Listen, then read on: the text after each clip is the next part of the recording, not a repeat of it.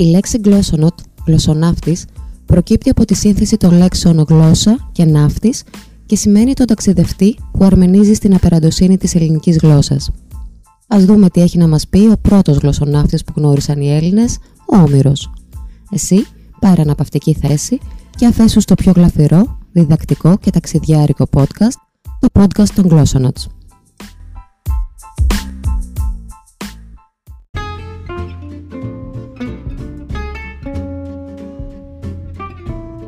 Φαντάσου τη ζωή του Οδυσσέα σαν το απόλυτο survivor που μπροστά του το ομώνυμο πολυδιαφημισμένο τηλεοπτικό παιχνίδι επιβίωσης του Sky φαίνεται σαν παιδική χαρά για καλοζωισμένα παιδάκια σε ένα εξωτικό νησί της Καραϊβικής.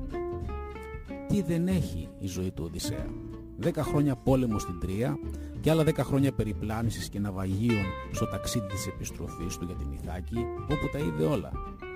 Όλα τα δεινά βρέθηκαν στον δρόμο του. Άγριοι λαοί όπως οι κύκονες και κανίβαλοι όπως οι λεστριγόνες. Ανθρωποφάγοι και απολύτιστοι κύκλοπες όπως ο Πολύθυμος και τέρατα όπως οι σιρήνες, η σκύλα και οι χάριβδοι. Βράχοι που μετακινούνται, ανοιγοκλίνουν και συντρίβουν τα διερχόμενα πλοία όπως οι πλανκτές πέτρες. Και δαιμονικές θέες συνάντησε και έσε μαζί τους όπως το ξωτικό η Καλυψό και η μάγισσα Κύρκη. Πρόσθεσε σε αυτά και το υποχρεωτικό ταξίδι του στον κάτω κόσμο και τη συνομιλία με τους νεκρούς, ζωντανός αυτός. Έπρεπε να τα δει όλα ο Οδυσσέας πριν φτάσει στη Μυθάκη. Μιλάμε για το απόλυτο survivor. Και δεν τελείωσαν εκεί οι δοκιμασίες του.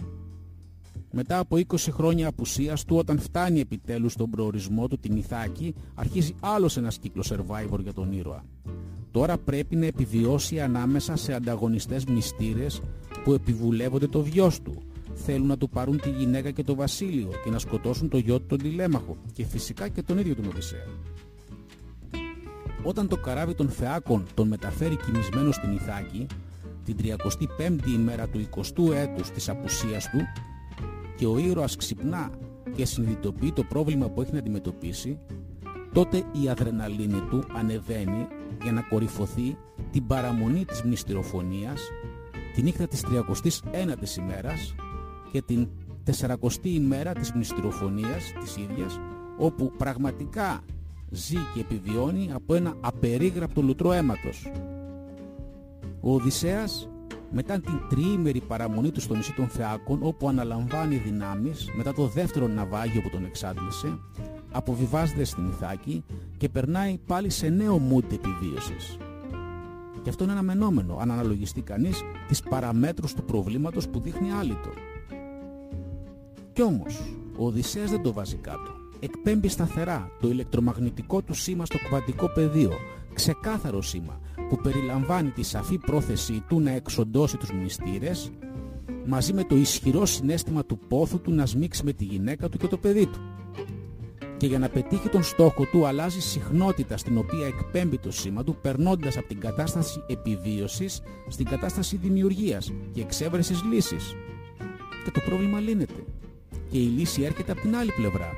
Όχι από τον κόσμο της ύλης και του ορατού, της τρισδιάστατης πραγματικότητας, όπου κυριαρχεί η συχνότητα επιβίωσης τύπου survivor, αλλά από το πεδίο της ενέργειας και από τον κόσμο των συχνοτήτων του αόρατου, όπου και η συχνότητα της δημιουργίας θαυμάτων. Η λύση στο το πρόβλημα του Οδυσσέα, πως μόνος αυτός θα εξοντώσει καμιά πενηνταριά μνηστήρες και θα αντιμετωπίσει τις οικογένειές τους που θα ζητήσουν έπειτα εκδίκηση, έρχεται από το πουθενά, από το τίποτε θα έλεγε κανείς. Αλλά αυτό το πουθενά, αυτό το τίποτα, δεν είναι κάτι κενό, ένα άδειο φόντο, αλλά ένας χώρος άπειρων δυνατοτήτων γεμάτος ενέργεια. Αυτή την ενέργεια από το πουθενά που έπειτα επηρεάζει την υλική πραγματικότητα και τη μεταμορφώνει προς όφελος του Οδυσσέα, την εκφράζει η Θεά Αθηνά με τη λάμψη στα μάτια, η Γλαυκόπης, που βρίσκεται δίπλα στο πλευρό του. Ιδιαίτερα μετά την αποβίβασή του στην Ιθάκη. Στον χώρο της υλικής πραγματικότητας, της συνήθως εμπειρίας μας, δεν φαίνεται να υπάρχει λύση στο πρόβλημα του Οδυσσέα. Ένας δεν μπορεί να αφανίσει πολλούς. αυτή η πιθανότητα είναι τόσο μικρή που σχεδόν θεωρείται αμεληταία. Δεν λαμβάνεται υπόψη. Αυτό λέει η νευτόνια φυσική του νόμου της βαρύτητας, του στερεού εδάφους και της στατιστικής των πιθανότητων. Σύμφωνα όμως με τις αρχές της κβάντομηχανικής, κατά την οποία έδαφος στερεό δεν υπάρχει, η λύση έρχεται από το κουβαντικό πεδίο και τον κουβαντικό χώρο όλων των πιθανότητων και των ελάχιστων. Από εκεί όπου κυριαρχεί η αβεβαιότητα και το απρόβλεπτο, από εκεί έρχεται η λύση στο φαινομενικά άλυτο πρόβλημα. Από εκεί όπου, σύμφωνα με την κουβαντική θεωρία, όλα τα δυνατά συμβάντα, όσο φανταστικά ή ανόητα και αν φαίνονται, έχουν μια ελάχιστη πιθανότητα να συμβούν από τον χώρο όπου υπάρχουν όλες οι δυνατότητες και δεν αποκλείεται τίποτε.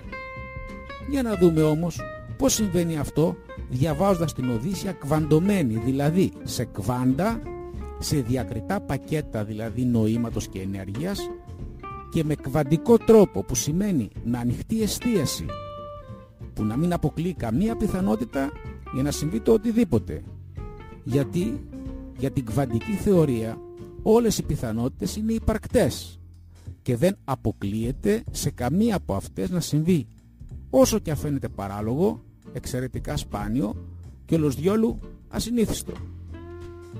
Ήδη στον 13ο στίχο της πρώτης ραψοδίας δηλώνεται το ισχυρό συνέστημα που χαρακτηρίζει τον Οδυσσέα και δεν είναι άλλο από τον πόθο του νόστου και της γυναίκας του λαχταρά την επιστροφή του στην Ιθάκη και το σμίξιμο με τη γυναίκα του.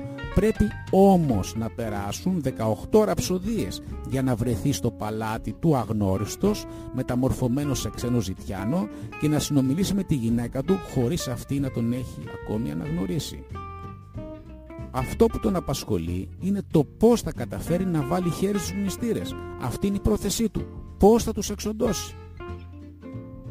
Και τότε η Πινελόπη τον βάζει να της εξηγήσει ένα όνειρο που είδε και τρομοκρατήθηκε πως ένας αητός πετώντας ήρθε στην αυλή της όρμησε στις 20 αγαπημένες της χίνες και τους τσάκισε το λαιμό πως αυτή στο όνειρό της μετά έκλαιγε απαρηγόρητη πως ο αητός ξαναγύρισε, κάθισε στο ψηλότερο σημείο της στέγης και με ανθρώπινη φωνή της αποκάλυψε πως αυτός είναι ο Οδυσσέας και οι χίνες που θανάτωσε είναι οι μνηστήρες και πως μόλις ξύπνησε τρομαγμένη η Πινελόπη βγήκε στην αυλή και είδε τις χίνες της ολοζώντανες να είναι έξω και να τρώνε μουλιασμένο σιτάρι.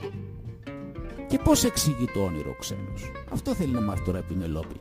Και ο ξένος Ζητιάνος, δηλαδή ο Οδυσσέας, της λέει πως το όνειρο μιλάει από μόνο του. Ο Οδυσσέας θα έρθει σύντομα και θα φανεί στους μνηστήρες. Και μετά η Πινελόπη λέει και κάτι άλλο που θα δώσει λύση στο πρόβλημα του Οδυσσέα. Του λέει πως αύριο είναι αναγκασμένη να διαλέξει έναν γαμπρό από τους μνηστήρες και να φύγει από το Οδυσσέα το σπίτι. Με λύπη της βέβαια. Αφήνοντάς το στο γιο της τον τηλέμαχο. Και πως σκέφτηκε γι' αυτό να στήσει ένα αγώνισμα τοξοβολίας με 12 πελέκια και όποιος θα κατάφερε να περάσει τη σαΐτα του μέσα από τα πελέκια, αυτόν θα παντρευόταν. Για πρώτη φορά ακούμε αυτή τη σκέψη της Πινελόπης που δίνει στον Οδυσσέα αναπάντεχα τη λύση στο πρόβλημα της εξόντωσης των μνηστήρων. Ναι, με αυτό το τόξο θα τους αφανίσει. Πώς της ήρθε αυτή η ιδέα, την οποία υπερθεματίζει ο μεταμορφωμένος σε ζητιάνο Οδυσσέας; Πώς ήρθε από το πουθενά αυτή η λύση στο άλλο το πρόβλημα του Οδυσσέα, την οποία ακούμε για πρώτη φορά και μέχρι τη 19η ραψοδία φαινόταν ελάχιστα πιθανή έως απίθανη. Ας αφήσουμε αυτό το ερώτημα ανοιχτό μέχρι να μαζευτούν κι άλλα. Και έρχεται λοιπόν η νύχτα της μακράς 39ης ημέρας του 20ου έτους και η Πινελόπη στο τέλος της 19ης ραψοδίας αποσύρεται στο υπερό, παραδίνεται στο κλάμα, θρηνώντας τον αγαπημένο της Οδυσσέα μέχρι που η Αθηνά στάλαξε στα μάτια της γλυκό ύπνο και αυτή αποκοιμήθηκε.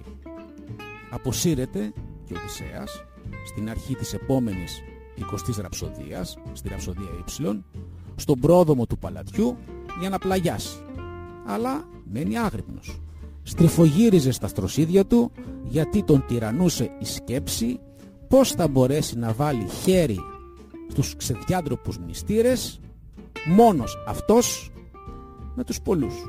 είναι προφανές πως η αγρύπνια του αυτή δείχνει ότι ο Οδυσσέας βρίσκεται σε κατάσταση έκτακτης ανάγκης και σε μούντε επιβίωσης που λέγαμε και τότε εμφανίζεται η Θεά Αθηνά πάνω από το κεφάλι του παίρνοντας την όψη θνητής γυναίκας και του θυμίζει ότι πρέπει να αλλάξει συχνότητα, πρέπει να ηρεμήσει, να νιώσει ασφαλής. Τώρα εδώ μέσα στο σπίτι του με τη γυναίκα του και το παιδί του, του λέει. Πρέπει να αλλάξει συχνότητα και από το mood επιβίωσης να περάσει σε mood δημιουργίας για να ξεδιπλώσει όλες τις λεπτομέρειες της λύσης του προβλήματος και να εφαρμόσει το σχέδιο εξόδωσης των μνηστήρων. Ο Οδυσσέας όμως επιμένει να της θυμίζει το πρόβλημά του, πολύ αυτή και ένας εγώ, και να μην κοιτάζει τη λύση που λάμπει πάνω από το κεφάλι του και αγγελιαφόρος της είναι η Αθηνά. Και τέλος, αφού η θεά τον μαλώνει, γιατί εξακολουθεί να υπολογίζει με την κλασική φυσική της νευτόνιας βαρύτητας και των περισσότερων πιθανότητων, ένας εκείνος και πολλοί οι άλλοι και οι συγγενείς τους που θα ζητήσουν εκδίκηση, του θυμίζει πως η κβαντική φυσική υπολογίζει αλλιώς τις πιθανότητες, γιατί εκείνη είναι θεά και νύχτα μέρα παραμένει στο πλευρό του σε κάθε του προσπάθεια. Και πες πως μαζώνουν εμάς τους δύο του λέει 50 λόγοι θνητών ανθρώπων που φλέγονται να μας σκοτώσουν πολεμώντας. Και πάλι θα κατόρθωνες εσύ μαζί μου να αρπάξεις και τα βόδια τους και τα θρεμμένα αρνιά τους. Μπορεί να συμβεί κάτι τέτοιο κατά την ευτόνια φυσική των συνήθων συμβάντων. Η απάντηση είναι όχι. Για την κβαντική όμως φυσική αποτελεί μία πιθανότητα που δεν πρέπει να αποκλείεται όσο ασυνήθιστη και παράλογη και αν φαίνεται. Και η Θεά Αθηνά, αγγελιαφόρος και κόμβος σύνδεσης του Οδυσσέα με το κουβαντικό πεδίο όλων των δυνατοτήτων δεν περιμένει άλλη απάντηση από αυτόν αλλά τον βυθίζει σε βαθύ ύπνο, λυσιμελή που λύνει τα μέλη, χαλαρώνει το σώμα και διώχνει τις έγνοιες όλες, τα μελήματα της ψυχής τα μελεδήματα του θυμού όπως το λέει και ο Όμηρος. Τα μελεδήματα του θυμού τα μελήματα δηλαδή της ψυχής. Και έτσι ο Οδυσσέας περνάει με τον βαθύ αυτό ύπνο σε μια άλλη διάσταση στο κουβατικό πεδίο όλων των δυνατοτήτων όπου υπάρχουν οι λεπτομέρειες της λύσης στο πρόβλημά του πρέπει όμως να χαλαρώσει πρέπει να αφήσει πίσω τις έγνοιες τα μελήματα της ψυχής τα μελεδήματα του θυμού. Πρέπει να ξεχάσει το σώμα του, να γίνει ο κανένας και να βυθιστεί στο τίποτε του κουβαντικού πεδίου όλων των ανοιχτών δυνατοτήτων, να αρπάξει τη λύση στο άλλο το πρόβλημά του και έπειτα να αναδυθεί στον πραγματικό κόσμο των τριών διαστάσεων. Στον κόσμο μας. Αλλά καιρός ο ύπνος να σε πάρει. Είναι ανυπόφορο να ξαγρυπνά κάποιος όλη τη νύχτα λέω πως σύντομα θα αναδυθείς από τον βυθό της συμφοράς σου. Αυτά ήταν τα λόγια της θεάς και εκείνον ύπνος λυσιμελής τον πήρε λύνοντας τα βάρη της ψυχής του. Έτσι, με τον γλυκό βαθύ ύπνο, χωρίς όνειρα και χωρίς έγνοιες, ο Οδυσσέας περνάει από το μούντ επιβίωσης σε μούντ δημιουργίας. Για να συμβεί όμως αυτό πρέπει πρώτα να γίνει ο κανένας και να βυθιστεί στο τίποτε, στο άχρονο και πέρα από τον χώρο των τριών διαστάσεων κουπατικό πεδίο. Γι' αυτό και σε άλλο σημείο ο Όμηρος θεωρεί ότι αυτός ο βαθύς και αξύπνητος ύπνος της λησμονιάς του εαυτού και των μελημάτων του, των φροντίδων βρίσκεται πολύ κοντά στο θάνατο. Θανάτο άγχιστα εικός. Έμοιαζε αυτός ο ύπνος του Οδυσσέα να βρίσκεται πολύ κοντά στο θάνατο. Και τι άλλο σημαίνει θάνατος παρά την πλήρη απόσβεση της ατομικότητας. Πράγματι, στην 13η ραψοδία, στη ραψοδία Νη, στο καράβι των Φεάκων που τον μεταφέρει νύχτα στην Ιθάκη, ο Οδυσσέας κοιμάται ύπνο βαθύ, σαν πως αξύπνητο. Και ενώ η θέα και σκοπηλατούσαν ρυθμικά, αμέσως του Οδυσσέα τα βλέφαρα έπεσε ύπνος ειδονικός, γλυκύτατος, αξύπνητος, λες κι ήταν θάνατος, γράφει ο Και λίγους στίχους πιο κάτω πάλι ο αφηγητής Όμηρος σχολιάζει τον ύπνο του Οδυσσέα στο καράβι λίγο πριν τον κατεβάσουν η θέα και σκημισμένο ακόμη στην Ιθάκη σαν το γεράκι και το πλοίο πετώντας έσχιζε το θαλάσσιο κύμα τον άντρα ταξιδεύοντας που η στόχασή του έμοιαζε Θεού. Ένας που τόσα πάθη πόνεσε η γενναία ψυχή του που πέρασε ανδρίους πολέμους άγρια κύματα της θάλασσας τώρα ατάραχος κοιμόταν λησμονώντας τα μέτρητα παθήματά του. Ακολουθώντας το παράδειγμα του Οδυσσέα για το πως ξεκολλά κάποιος από τη σχεδία του παλιού εαυτού της ανασφάλειας και των φόβων, πως περνά από την κατάσταση της επιβίωσης στην κατάσταση της δημιουργίας, πως βυθίζεται στο κουβαντικό πεδίο όλων των πιθανότητων και έτσι αναδύεται από τις συμφορές του και βρίσκει λύση στο άλυτο πρόβλημα που αντιμετωπίζει σε αυτό το περιβάλλον που ζει και σε αυτό τον χρόνο και χώρο της τρισδιάστατης πραγματικότητάς μας θα μπορούσαμε να συνοψίσουμε το μάθημα που μας δίνει ο προπονητής της ζωής Όμηρος στα εξής βήματα. Βήμα πρώτο. Χρειάζεται ένα ισχυρό ανώτερο συνέστημα όπως ο πόθος του Οδυσσέα για τον Νόστο, τη γυναίκα του και το παιδί του. Η ανιδιοτελής αγάπη και φροντίδα για τους δικούς του ανθρώπους είναι τέτοια ανώτερα συναισθήματα που δεν τα έσβησε η 20χρονη απουσία του από την πατρίδα. Δηλαδή, ρώτα και ακολούθα την καρδιά σου. Αυτή ξέρει να στέλνει το σήμα. Βήμα δεύτερο. Χρειάζεται μια σαφής πρόθεση, όσο δύσκολη και αν φαίνεται η υλοποίησή της. Όπως ήταν και η ξεκάθαρη απόφαση του Οδυσσέα να εξοντώσει τους μνηστήρες για να σώσει το σπιτικό του. Βήμα τρίτον. Είναι απαραίτητη πριν τη δράση η μετάβαση από την κατάσταση της επιβίωσης σε κατάσταση δημιουργίας μέσω της χαλάρωσης του σώματος και της λύθης των προβλημάτων.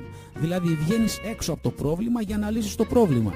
Για να θυμηθούμε και τον βαθύ, γλυκό και χωρίς μέρημνες αξύπνητο ύπνο του Οδυσσέα που τον οδηγεί στο ξέφωτο όλων των ανοιχτών δυνατοτήτων. Το είπε και ο Ελίτης στη Μαρία Νεφέλη του. Αν δεν στηρίξεις το ένα σου πόδι έξω από τη γη, ποτέ σου δεν θα μπορέσεις να σταθείς επάνω της. Αυτό το σημείο στήριξης έξω από τη γη είναι ο ορίζοντας του ανοιχτού, όπως θα έλεγε ο Ρίλκε, δηλαδή το κβαντικό πεδίο των άπειρων δυνατοτήτων που θα έλεγαν και οι κβαντικοί φυσικοί αν είχαν χρόνο και διάθεση να μελετήσουν κβαντωμένη την Οδύσσια.